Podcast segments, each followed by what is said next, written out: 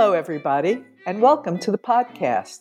I'm Renee Garfinkel, your host on the New Books Network with the Van Leer Jerusalem Institute. Today, we'll be talking with Ayelet Hoffmann Libson about her new book, Law and Self Knowledge in the Talmud. Dr. Ayelet Hoffmann Libson teaches at the Harry Radzyner Law School at the IDC Herzliya. She's a graduate of the Hebrew University of Jerusalem and New York University.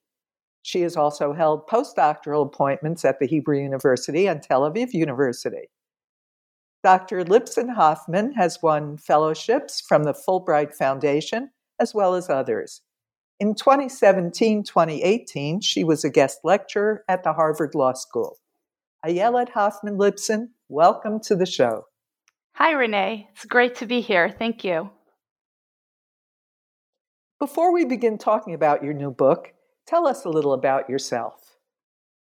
I was born and bred in Jerusalem. My parents came to Jerusalem from South Africa and from England, and I was born here and grew up here my entire life.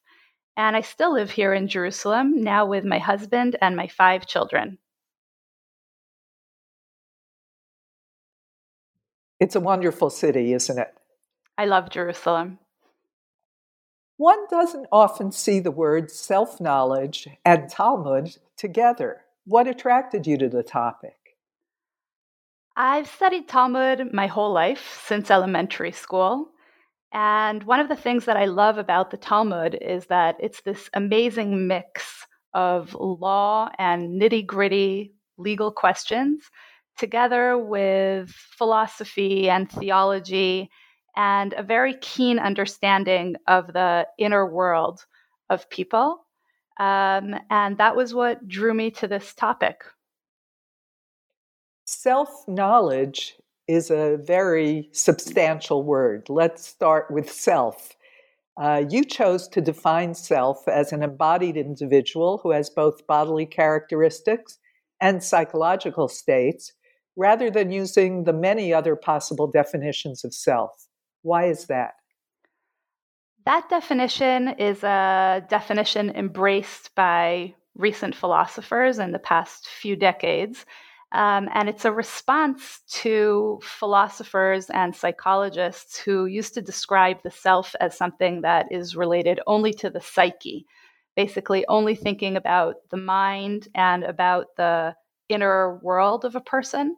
Um, and over the past few decades, both in philosophy and in psychology, there's been a growing understanding that a person is made up of their body as well, and that there are deep connections between the mind and the body. Um, and so I followed these scholars in choosing that definition. Um, and also because I felt that that definition was really most apt for the materials that I was looking at in the Talmud, which think about the individual person as a extremely embodied person um, and not just as this kind of philosophical being who lives in the world of ideas. And is self knowledge the same as self reflection? So, self knowledge is dependent on reflexivity. That was part of my definition. Um, that a person needs to be able to reflect on themselves in a second order way. So, to be able to look at processes that are happening in your body or in your mind and to be able to reflect on those processes um, and that was sort of how I limited the set of cases that I looked at in my book. Talk about the relationship between law, authority, and individual subjectivity. Okay. Um, so, normally, the way that we think about law and about the self, um, there's sort of a love hate relationship between law and the inner world of thoughts and experiences of individual people. On the one hand, law is very frequently interested in the internal world for determining the facts of a case, from who done it to the original meaning of a contract, which depends on what a person intended. On the other hand, because these intentions are so difficult to establish, um, law tends to create a complex system which aims to arrive at the right outcome through reliance on default rules or on presumptions or on expert assessments rather than listening to what the individual has to say. Um, because there's a concern that an individual could lie or an individual is not trustworthy when two individuals are in a legal case. And so the law prefers to rely on either external evidence or on the assessments of experts who are considered objective rather than relying on what people relate about their own experiences or thoughts. Um, and part of law's authority is really built on the expertise of certain people, certain experts who we as a society have said, okay, these experts get to decide what the law is rather than each and every individual, which would cause chaos for uh, for society. Um, and so, in general, we tend to think that individuals are subjective, and we and the law tends to just limit how much uh, power or authority we're going to give to those individuals and prefers to keep the authority of the system and of the law in the hands of the experts. And is it a dynamic relationship or is it simply different but static in different societies? So, scholars who study legal systems as they develop over time tend to see that even if a law, even if a legal system grants some authority or pockets of autonomy to individuals or to certain more subjective areas of law, as the legal system develops and grows and it comes to encompass more areas of, of life and the law gets more detailed and more regulations are set out um, then usually law becomes more and more objective. It becomes more focused on external standards, and the experts accrue more power as the legal system develops. And what I pointed to in my book is that in the Talmud, we can see the opposite trajectory. So that's very surprising that we find law actually moving from being in the hands of experts to as the law develops and grows, we actually see um, a somewhat rescinding of that authority of the experts and granting more power and autonomy to individual people. Now, I want to say two things about that. First of all, just the very fact that the Talmud represents a legal system is something that needs to be said in this conversation. Um, this may seem trivial, but actually, Talmudic research over the past decades has thought more and more about the rabbis primarily as scholars, as academics who are engaged in academic and theoretical exercises.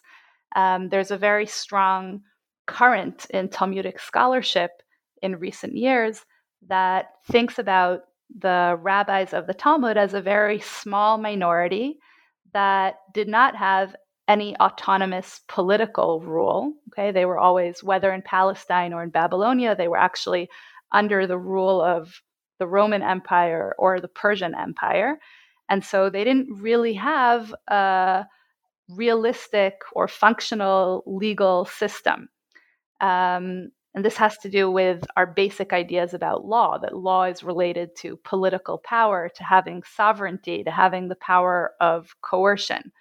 Um, but in fact, I think that one of my one of the ways that this book contributes very significantly to scholarship on the Talmud is just by thinking about the Talmud as law and realizing that there's a difference between the realia, the fact that the rabbis did not have political power. But on the other hand, when you study Talmud, you understand that they definitely thought about themselves as developing a functional legal system. So they weren't just academics sitting in the study house and thinking about theoretical, philosophical exercises, but they were actually trying to create a functional legal system. And in fact, Talmudic law is far more ambitious than most legal systems because it strives to regulate every sphere of a person's life. So, in contrast to contemporary law, which basically says, you know, anything that happens within the family, we don't really enter the house. We sort of leave the private sphere to people's private lives. Talmudic law tries to reign over you know law from criminal to civil law anything that happens in the house in the synagogue in the marketplace obligatory norms even voluntary norms like charity for example um, so it's a legal system that really aspires to conquer all the spheres of life and the rabbis were really trying to construct a legal system that would actually work. And so we would expect, and this is what we find in early strata of the law. So in the early period of Talmudic law is called the Tannaitic period. And the most important composition of that period is the Mishnah. And in that period, we do in fact find that Talmudic law frequently relies on experts who can help the individual to navigate the halls of justice. Um, and as I said, what we would expect is that as the law develops and becomes more complex and more requires more information and specialized knowledge, then most legal systems require increasing reliance on the legal experts. And my book, however, points to a surprising phenomenon of rejection of experts' knowledge and more reliance on individuals for determining the law. Okay, well, let's walk through that a little bit. Uh, what is the earliest rabbinic understanding or attitude toward human consciousness? Wow, that's a very broad, huge question. Um, and it's a question that's been very much debated over the past decade. This is the subject that has come to a lot of attention. Um, I think the approach that, that I embrace and that um, I think makes the most sense is that when we look at uh, early rabbinic position, the position that we find that we find in the Mishnah, which is um, primarily a legal corpus, um, then we don't find much of an interior world. Um, we the understanding of uh, how people function is an understanding that focuses much more on their uh, external circumstances, on their actions and their deeds, and um, the mental world, the inner world of people, is sort of a reflection of those external uh, of that external dimension. So, for instance, um, if something becomes impure or is susceptible to impurity when it is when it is wet, okay, that's one of the laws of impurity in the Mishnah. Then, um, then it can also become susceptible to impurity if a person thinks about um, about it becoming wet and being susceptible to impurity. But this ha- this still has to do with what's going. Even though we're t- focusing on the mental world, it's the mental world about what's happening in the external world, and it's not so much. It's not a question of interiority or thoughts or experiences that a person is experiencing individually, and nobody else knows what's going on. Um, so that's what we see in the in the early period in the Mishnah. And how does it develop later on with the Amoraim and even later in the Talmud? So, in Talmudic literature, in the period of the Amoraim, and especially in the Babylonian Talmud, then we begin to see an increased focus on self consciousness and on reflectivity. Um, and this is this is part of a phenomenon that uh, is happening in the broader world, not only in the Talmud. Um, many scholars have written about how the period of late antiquity, from the around the third to the eighth, centuries, is a period of uh, what's being called an explosion of new ideas about the self. So, both in Hellenistic and in Christian writings, we see um, a concern suddenly um, with what's happening within a person. So, one of the most famous examples of this is Augustine, who, first of all, the composition that he's most famous for, which is called the Confessions, um, is concerned with uh, what's going on within him. And Augustine speaks many time about many times about how in the inner man dwells truth. So truth can only be found by looking within yourself. Um, and in contrast to earlier texts, which tend to think of the individual as part of a corporate entity, a family, a tribe, a nation, um, Augustine opens up a period of what Charles Taylor has called radical reflectivity. So that's a sharp distinction between how I experience my own thoughts, my own emotions, my own activity, and how someone else experiences them. And this focus on the inner world has been explored in recent decades by scholars, um, both of early Judaism and of early Christianity, particularly in theological and narrative texts. So, for example, um, in the story of the binding of Isaac, the Akedah, um, Abraham is described in that story as very active. So he's walking from place to place and he's carrying the logs of wood and he's picking up the, um, the axe that he's going to use. Uh, but we don't know anything about what happens within him when he's on this momentous journey uh, with this horrible mission to to sacrifice his own son.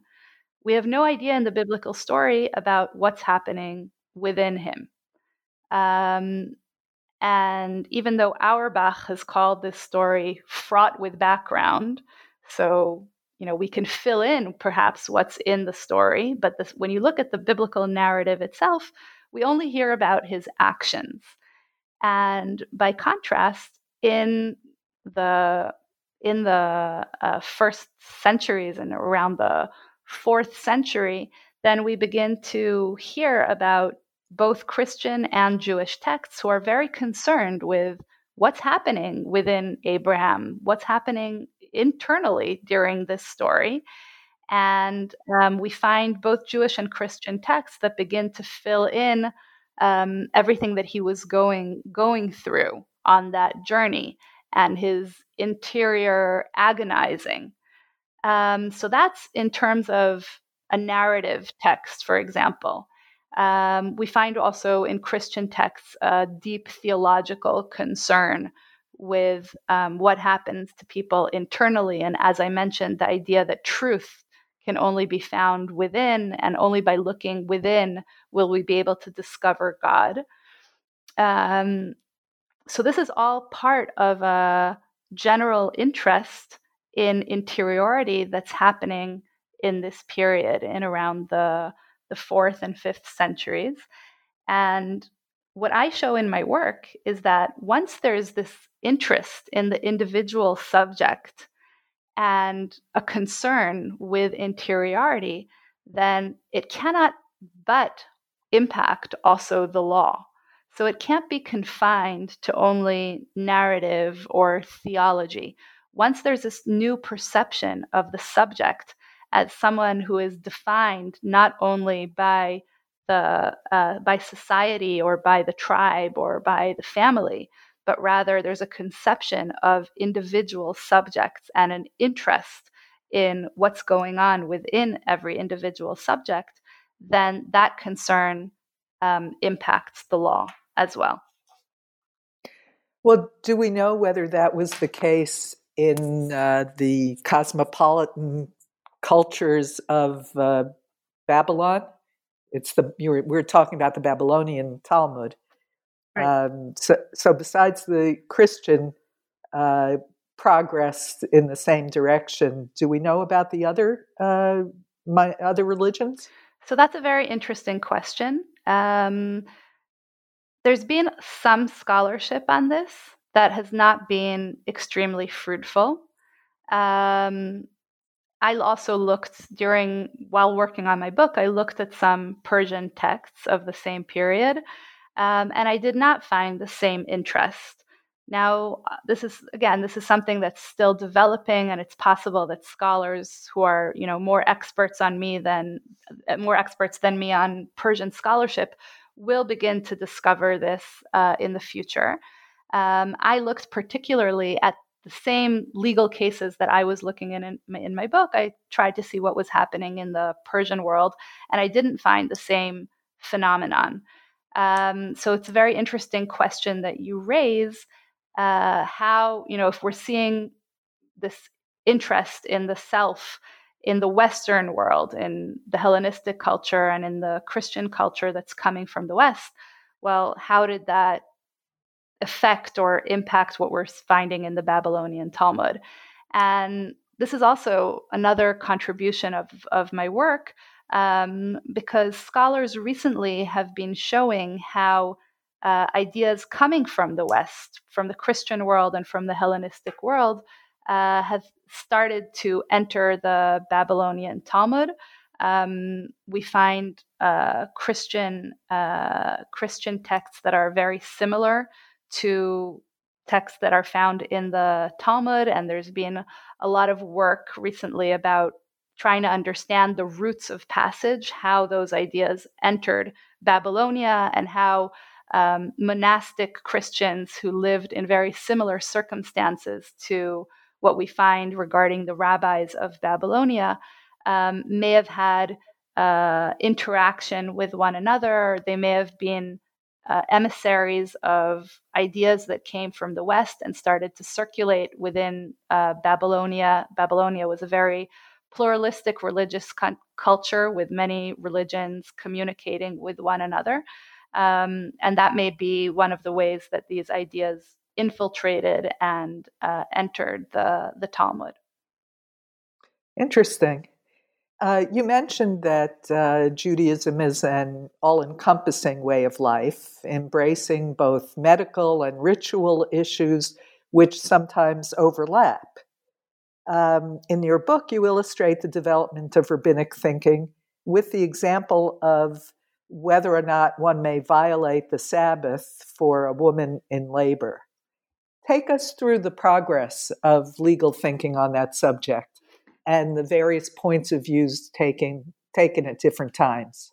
Okay, so I'd actually like to focus on that example of um, medical questions on the Sabbath, but on a slightly different case that I discuss in the book, which is okay. the case of um, a sick person who uh, uh, may need to eat on Yom Kippur, on the Day of Atonement.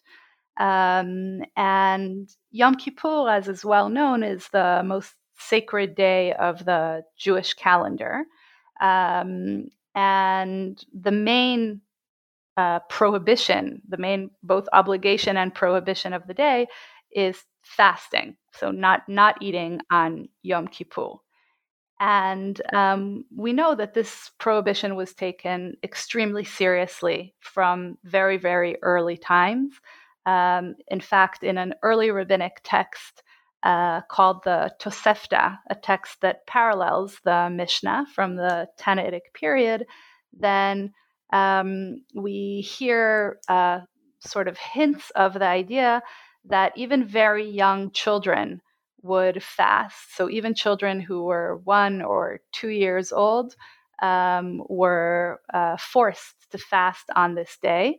And later rabbinic texts uh, formulate or sort of give us an idea of what stands behind that. And again, it has to do with this sort of uh, collective vision of the community and the idea that if young children are very hungry on this day and they cry out, then God will be um, more uh, amenable to listen to the cries and requests of the entire community as a whole. Um, so we know that this this prohibition was taken very very seriously from early days, and the question emerges in the Mishnah and in the Talmud.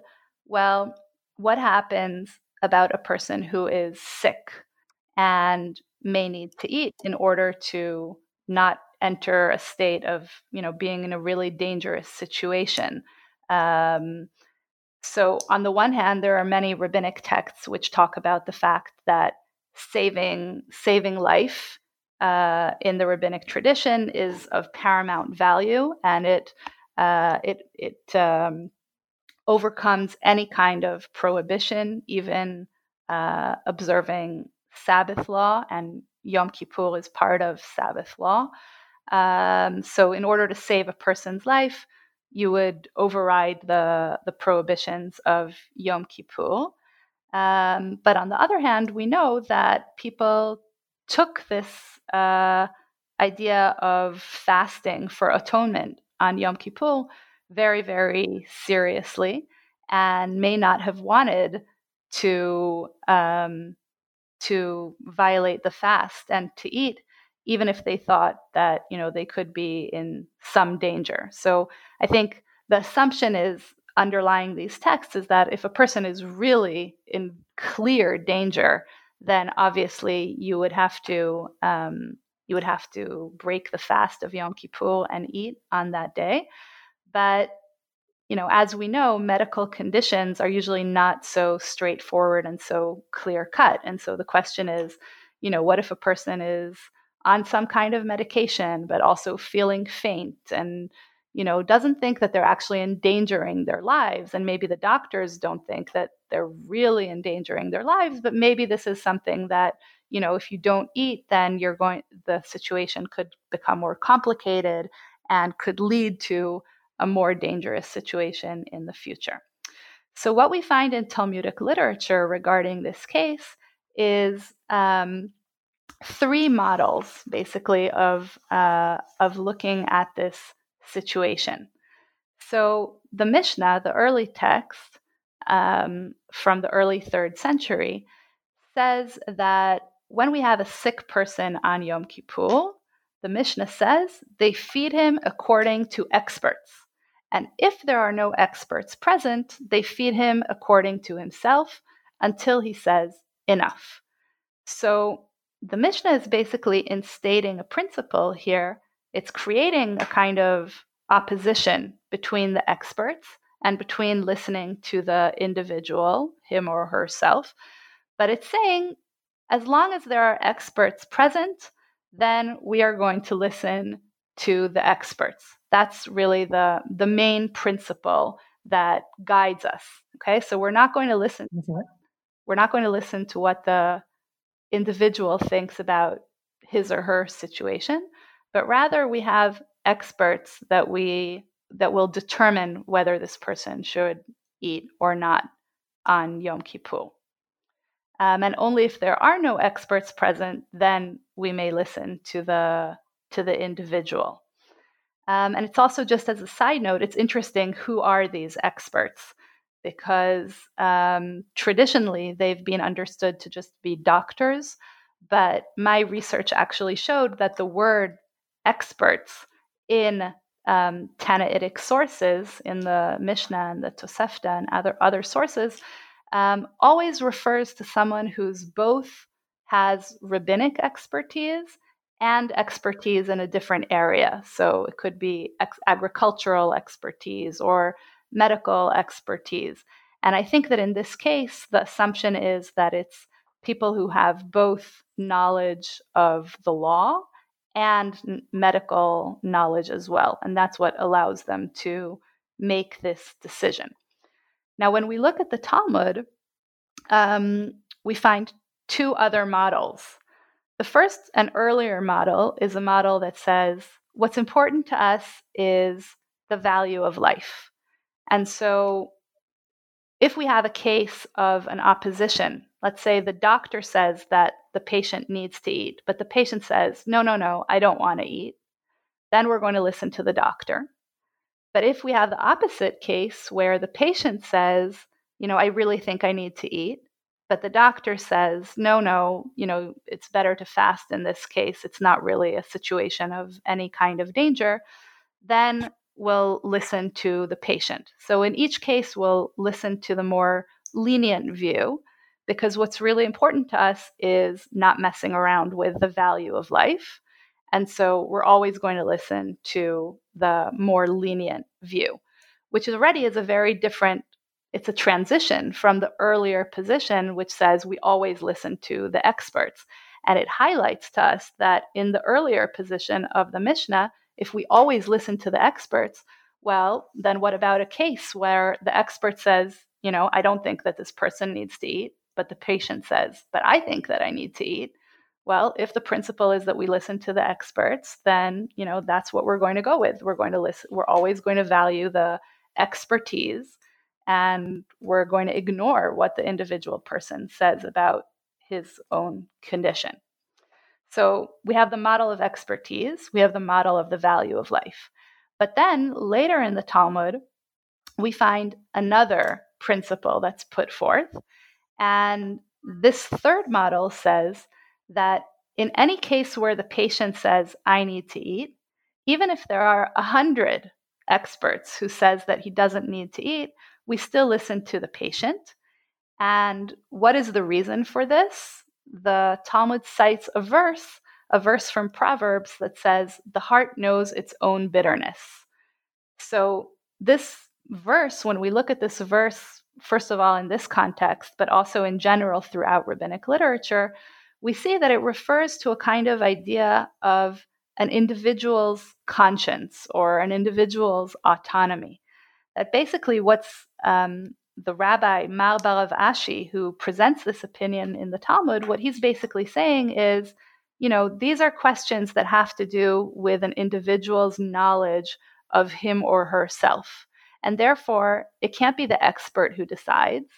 And also, it's not that what's important to us always is the value of life as a paramount, paramount value, but rather, we could have a different way of looking at this, which says that the most important thing is a person's knowledge of his or her self.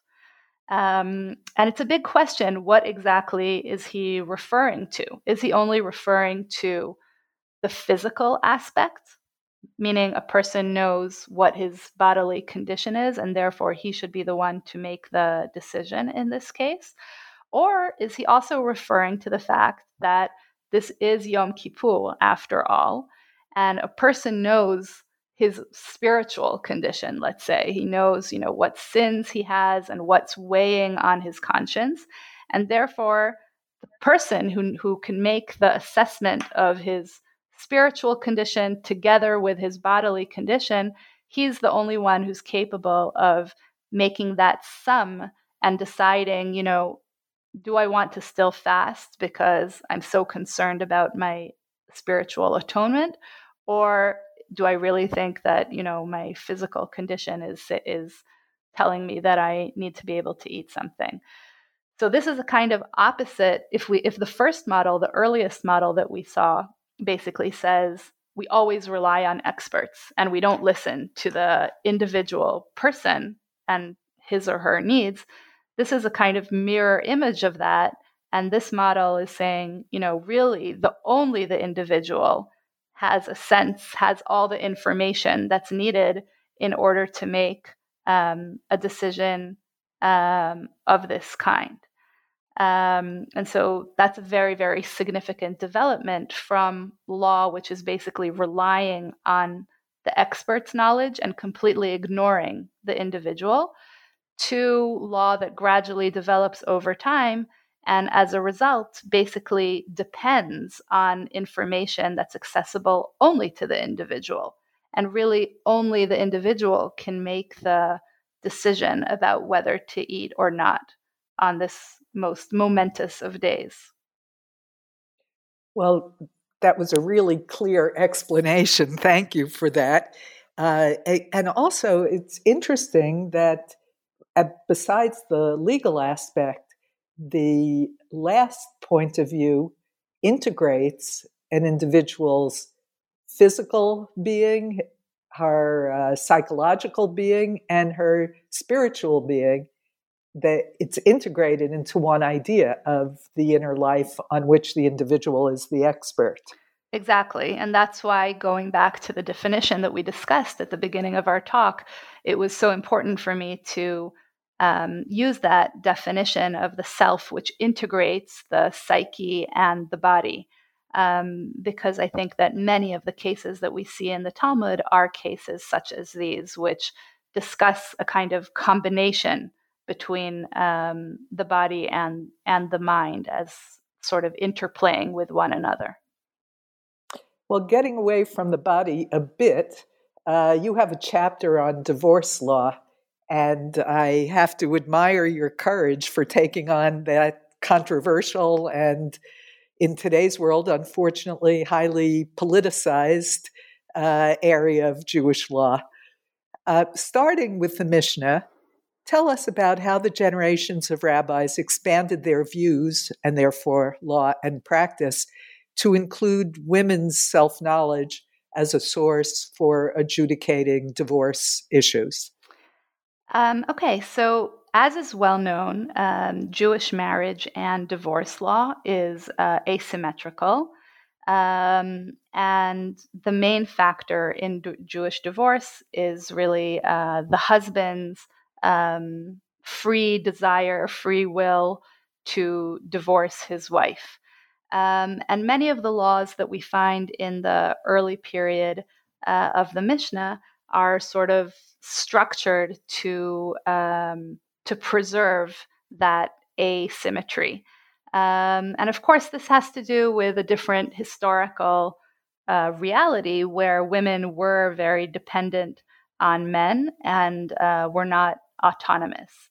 Um, and that chapter that I have in the book about divorce centers on uh, one specific Talmudic discussion, um, which uh, which introduces the idea of certain grounds for divorce that a wife can use to claim that she feels that the divorce that the that the marriage is over, um, and that presents a valid grounds for divorce, um, which would allow the rabbinical court to put pressure on the husband in order to grant the wife divorce.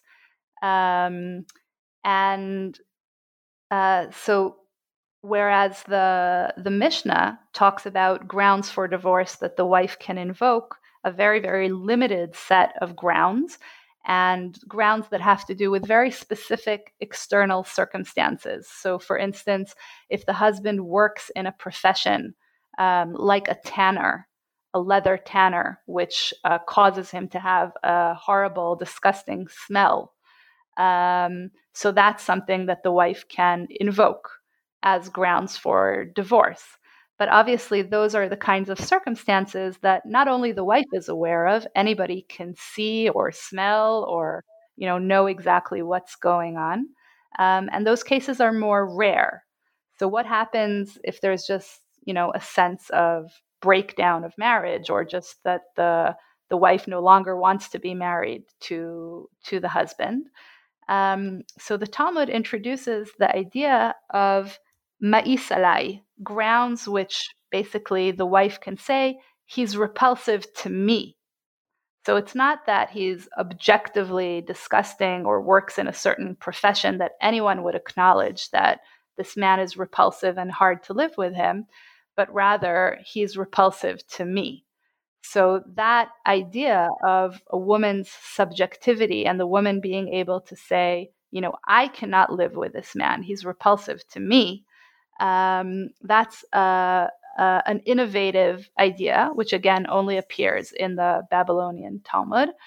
And um, it's an idea which grants a lot of leeway to the wife. It gives her a lot of autonomy to be able to define what does she find um, repulsive and so it presents uh, a very uh, radical and strong argument um, which would allow a woman to uh, to have to take more um, ownership let's say of over ending her own marriage.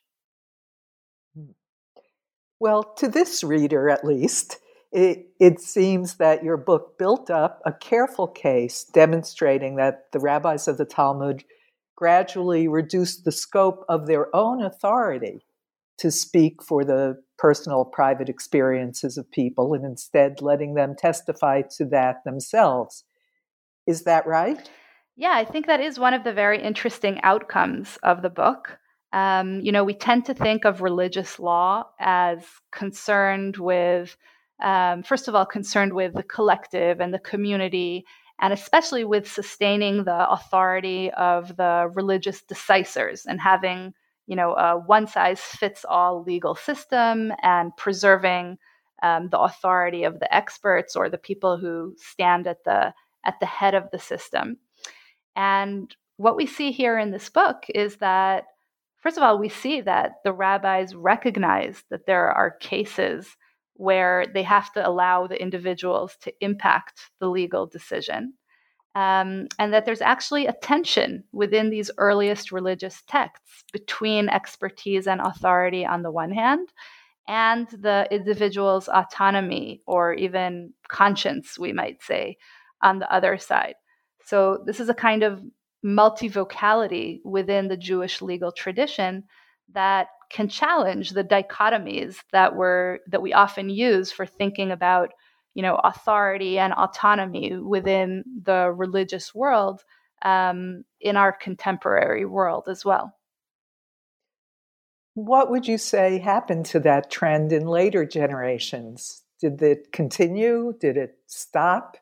at the level of the Talmud, or has it regressed uh, back to an earlier stage?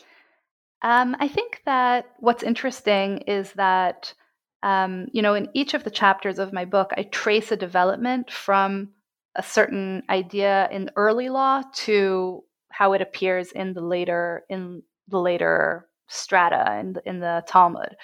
Um, and what I saw when I looked at responsa, uh, after the closing of the Talmud, so from the Middle Ages and until contemporary times, is that what you find is that once you have these two um, opposing poles or positions within the early and authoritative tradition of the Talmud, then they keep popping up throughout um, throughout the ages in responsa. So if we take the example that we discussed a few minutes ago um, about uh, Yom Kippur, then if you have on the one hand the idea of the significance of the expert's authority, and on the other hand, you have the idea that the heart knows its own bitterness, that we need to rely on the individual, then you see the interplay between those poles continuing throughout the ages in different responsa.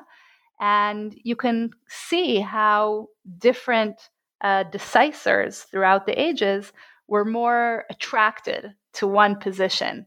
And so they would play up one pole and downplay the other pole. Um, and they would have to, you know, deal with it. Like if they're saying, you know, what's important is really that we listen to the expertise and we want the system to be objective. So then they have to explain, okay, you know, they say, okay, the Talmud says that the heart knows its own bitterness, but that only relates to very specific cases and it's not a general principle.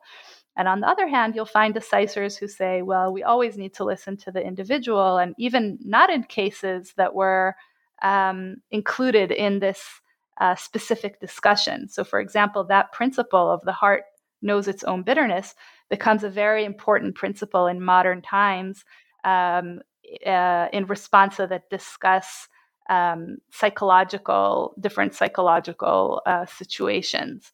Um, and then, you know, decisors who emphasize that aspect more. So they have to think, okay, you know, what do I do with the sources that talk about the rabbi's expertise and um, and authority?